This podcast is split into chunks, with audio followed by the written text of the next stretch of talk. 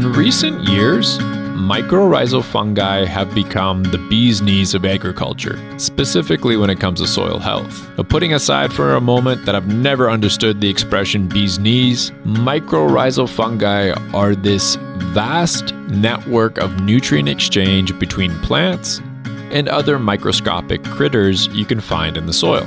Fortunately for agriculture producers, the management practices for maintaining this amazing nutrient exchange network tend to be the same ones a producer would use for good pasture management. Can this vast network under our feet help out cow-calf producers in a dry year, though?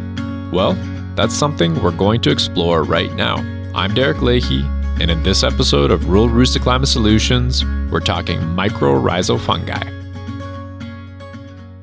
Welcome back to the Rural Routes to Climate Solutions podcast, Getting Through Drought series. Our goals with this series are to provide cow-calf producers in Alberta with information on the best management practices that can help keep cow-calf operations profitable and sustainable during a drought or even after a drought. So far in the series, we've covered how to make a drought plan, dugout and riparian area management, and feed alternatives. In this episode, we'll be discussing mycorrhizal fungi with Doctor Monica Gorzelak of Agriculture and Agri-Foods Canada. Microscopic fungi that live in the soil might seem like an odd fit for a series that is focused on above-ground B M Ps. So what were we thinking here? Well, we figure knowing what's happening in the soil during a drought can help with the deployment of those B M Ps. Plus, mycorrhizal fungi have emerged in recent years to be a really important part of soil health. So wouldn't you want to adjust your practices to help out that network of fungal activity in the soil that in turn will help out your ranch? I'm thinking you would. If I'm being completely transparent here, I did get pretty excited about the idea of doing this episode when I found out that mycorrhizal fungi can hold out longer in a dry year than soil bacteria. This may have influenced our decision to include this one in our Getting Through Drought series.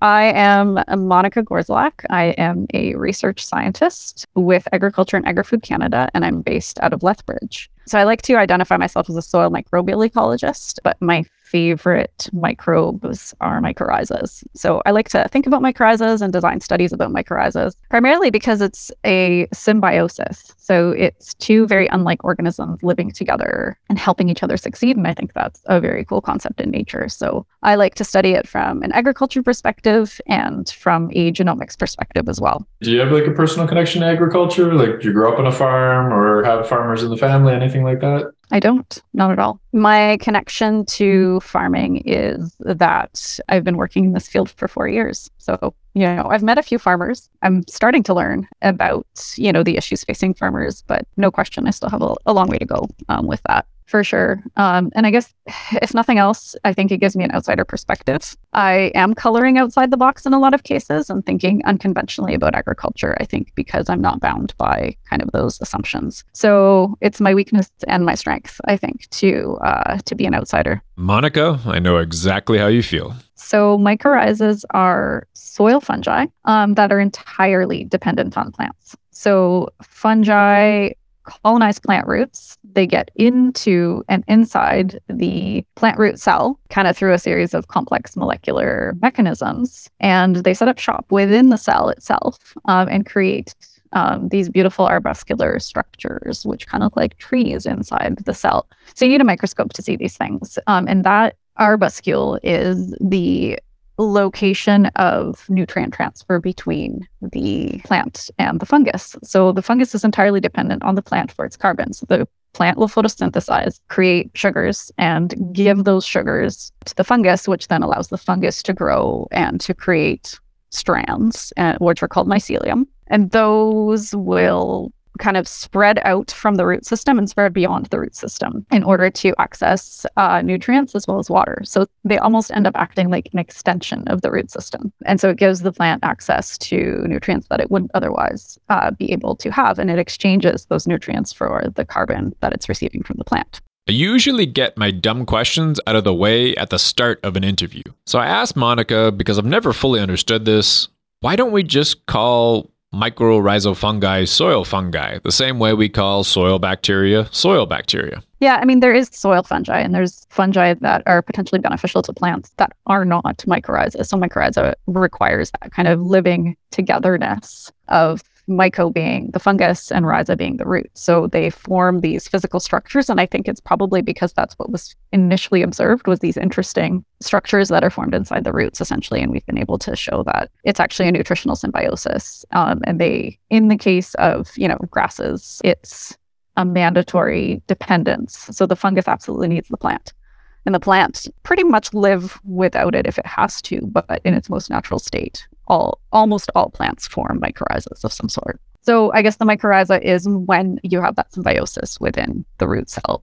Roots exude carbon, right? Like, so they're they're using carbon, and they're using a mixture of carbon to attract beneficial bacteria, for example. They could attract beneficial fungi as well that might live near to or outside the root. And those might be, we would call those endophytes. So like potentially beneficial endophytes, which might be different from mycorrhizas, because mycorrhizas form those, like actually get into the cells and form these structures inside. It's kind of a structural thing. And maybe in terms of benefit, probably depending on the plant, you could get benefits out of, you know, an endophyte as well, potentially. So that's the difference, right? So they're fungi that are found in soil, but they do this symbiosis. Therefore, they're called mycorrhizas.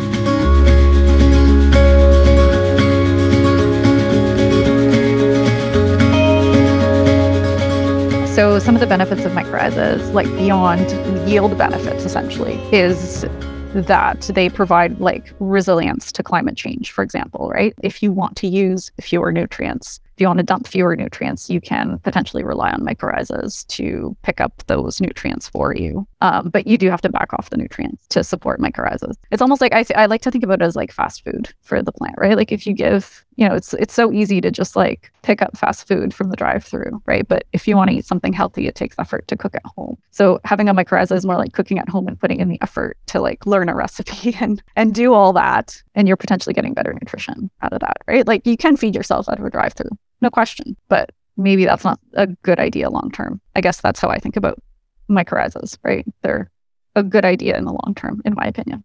Up next, Monica answers the question that piqued my curiosity about mycorrhizal fungi in drought. Can they outlast soil bacteria in a dry year? Fungi are more resistant to drought, so they will persist longer than bacteria.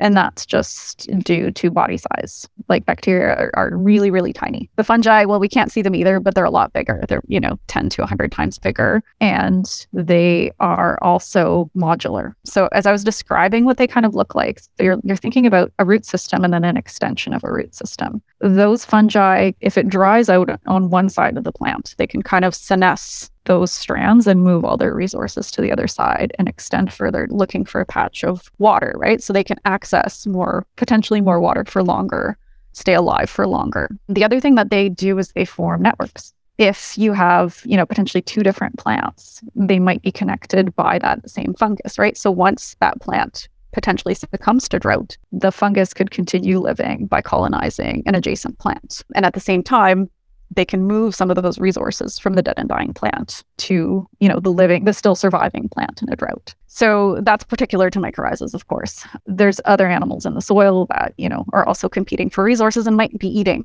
the mycelia. Like it's food for, you know, it's food for nematodes. Protozoa do weird things in droughts as well. And I'm, you know, that's not my area of expertise, but it, So so I guess that's why they persist, right? Is I guess the body plan um, and their function, essentially. So their function is to pick up nutrients and water and and potentially, you know, provide that resistance to change. They're less resilient. And by resilience, I mean the ability to bounce back. So they bounce back a lot more slowly than bacteria, right? So if you, once you re-wet the soil, the bacteria will just go poof, you know, and start respiring almost immediately, whereas the fungi will probably take a few weeks to get going again because they, you know, they might have sporulated. So then they have to recolonize from spores. You know, they take a while to get going again. They resist better, but they're less resilient, if you see what I mean. So if mycorrhizal fungi are beneficial and can even help out a bit during a drought, how can cow-calf producers help them bounce back after a drought? I guess I have two things that I would like producers to think about, and I would like them to think about the variety of, or I guess the diversity of root, of rooting systems of the plants that they're growing. So thinking about tap roots, fibrous roots, deep rooting plants, shallow rooting plants. So if you have a diversity of plants um, with a diversity of roots, you're going to create more opportunities to hang on to your mycorrhizas and to be resilient to drought situations. So the other aspect of that is trying to manage to keep plants that are alive throughout this, they're basically throughout the growing season. So certain plants will be good at getting started early in the season. Some will really get going at the end of the season. So making sure that you have basically greenery going as long as possible, because it's the photosynthesis, it's that is pumping carbon into the soil and feeding mycorrhizas and feeding basically that engine of resilience to a drought event. If we're talking about like native ranges, right? So managing your range in such a way as to keep things green as much as possible and using grazing intelligently, right? So thinking about allowing plants that you're interested in maintaining, allowing them to recover, you know, so if it rains and things have been grazed well, you might want to pull the cows off to let those particular plants recover. So maintaining diversity, maintaining plant diversity is really probably going to be your best bet for kind of, you know, and I guess buffering, really buffering against um, drought events. And of course, if you have an extreme event, sometimes, you know, like if it's really extreme, that's not necessarily going to work, but at least it's expanding kind of your capacity to take, you know, episodic events, basically, and to recover and to rebound, basically, after some drought.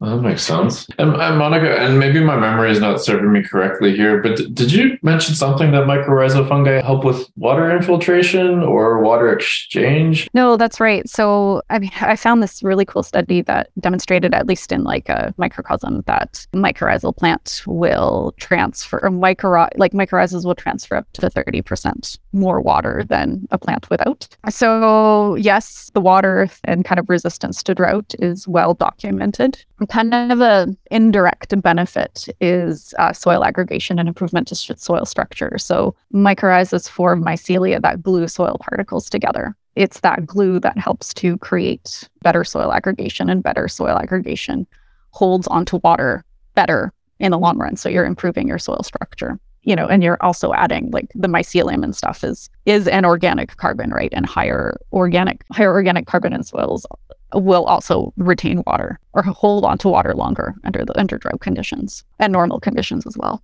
As the interview came to an end, I asked Monica if she had any stories from the drought of twenty twenty-one that she could share with us. I also asked her if mycorrhizal fungi networks can actually die out. Yeah, I mean, I guess it's just mostly with, like, it's mostly a sad story, unfortunately. um, and that's probably all you're hearing from folks. So some of the research that, you know, the research that I do is I like to try to look at genomics in the soil. So I use genomic techniques to look at diversity and community composition. You know, we grab uh, soil samples and we do some fancy genomics, and then we're able to make inferences about communities, about resistance, resilience of microbial communities. So we do a lot of that by looking at, you know, who's who in the soil and how are those communities changing. As well as that, we're trying to do some functional genomics, and that requires looking at R N A. Um, and R N A is really unstable anywhere, right? It degrades like crazy. But R N A basically is the messenger in the soil that shows what is going on functionally in the soil in that moment. Um, and I was,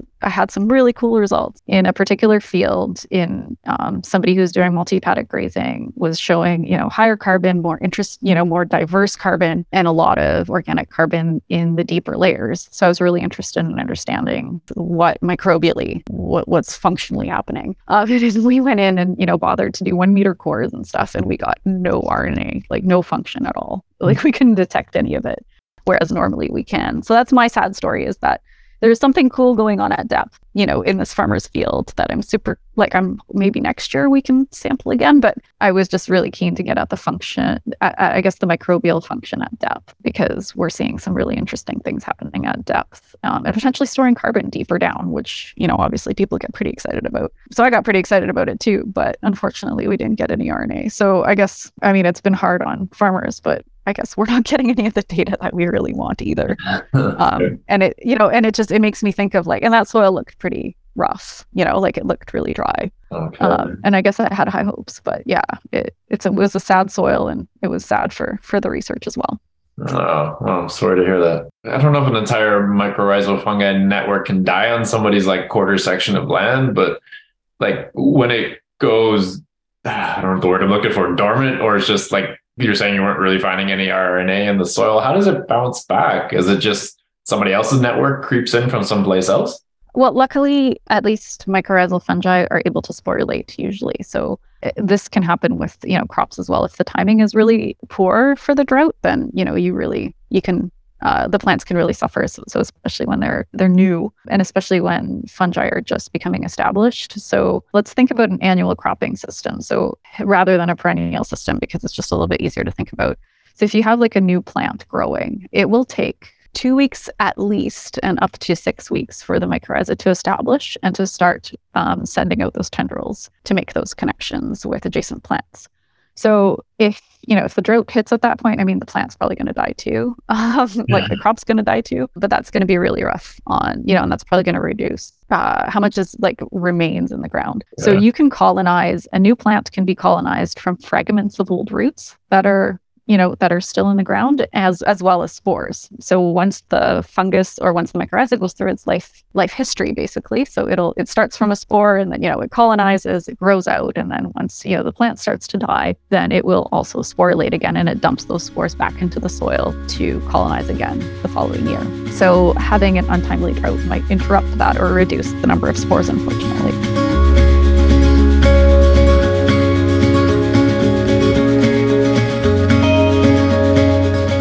Yeah, so I mean, in a sense, I, the, the network will die when uh, the plants that are supporting it die.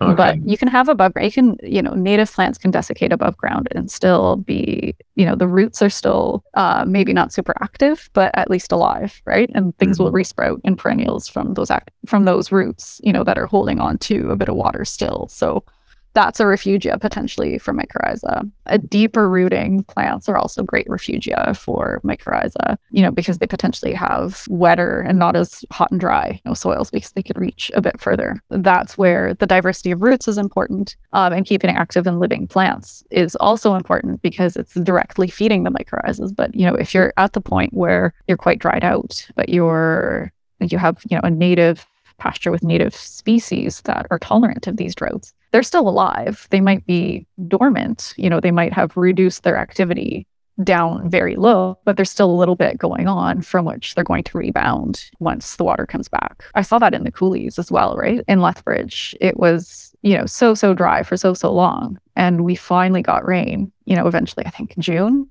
maybe. Mm, yeah. And things, you know, plants that hadn't even started the flowering and everything just happened two months later, you know, than you would expect, essentially. Mm-hmm. So they do have that capacity to to buffer and to, you know, go through their life cycle a little bit later once there is a rain. So I guess that's the the beauty of native plants, is that they're they've seen some of this drought before, and they do have a level of buffering capacity with when they can, you know, be active when that rain finally does come. Yeah, so shout out to, I guess, native prairie plants. And to wrap things up, Monica's words of advice for you, if you're a cow-calf producer, or really any kind of producer out there, if you're listening to this right now and you're faced with a drought. Yeah, I mean, I think I'm coming back to kind of the same words of advice, which is think about rooting diversity and think about plants that you have that potentially root deeply, that create big masses of roots. So not just about above ground diversity, but also below ground, different root shapes. And those will create refugia, not only for mycorrhizas, but for other, for the soil food web, essentially, for bacteria, for nematodes, you know, for beneficials below ground that are going to create a diversity of species that are going to help make the plants ultimately more resilient through that diversity. Um, and then think about living and active plants. So if you're grazing, thinking about maybe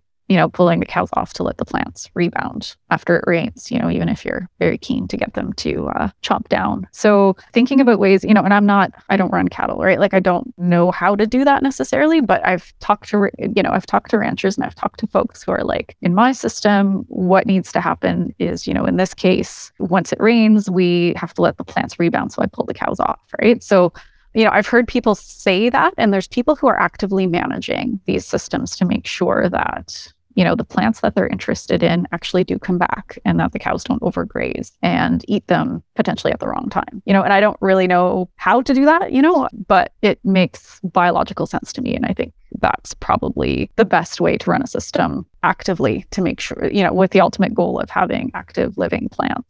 Um, for as long of that season as possible, you know, even if there's drought, you know, you just, how do you recover after that? The ideas are basically to have diversity over time and diversity over space. So above and below ground space. And that's going to create as much of an ecological buffer as we can handle to deal with potential droughts into the future. We hope you enjoyed our sixth installment of the Getting Through Drought series. This is likely going to be the last one we get out there before Christmas, so stay tuned for more in the new year. If you want to geek out on soil health over Christmas, we recommend downloading and listening to episodes eleven, seventeen, and thirty-one, which are all about soil health, and episode twenty, The Brown Revolution, which is about maximizing soil function. Rural Routes to Climate Solutions is an Alberta-based initiative empowering agriculture producers and the communities they live in with climate solutions. Rural Routes runs workshops, farm field days, webinars, and the Regenerative Agriculture Lab, produces a farmer's blog, works with rural communities to develop their own renewable energy projects, and of course, we do this podcast. For more information about us and what we do, go to the website, which is w w w dot r r two c s dot c a. The rest of the amazing and talented Rural Routes to Climate Solutions team is Marie Galanca, Cheyenne Younger, and Kristen Mountain. The podcast is funded by a variety of Alberta-based funders, and the Getting Through Drought series is largely funded by results-driven agriculture Agriculture Research, or ARDAR. My parts of the podcast were recorded in Calgary, so that means they were recorded on Treaty seven lands and in the Métis Nation of Alberta Region three. Happy farming wherever you are in Alberta. And remember, what's good for the climate is good for the farm.